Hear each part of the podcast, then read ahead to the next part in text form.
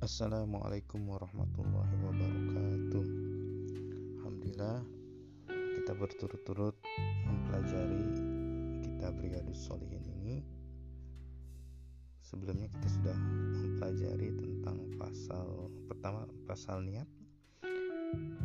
Kemudian kemarin kita bicara tentang uh, pasal taubat.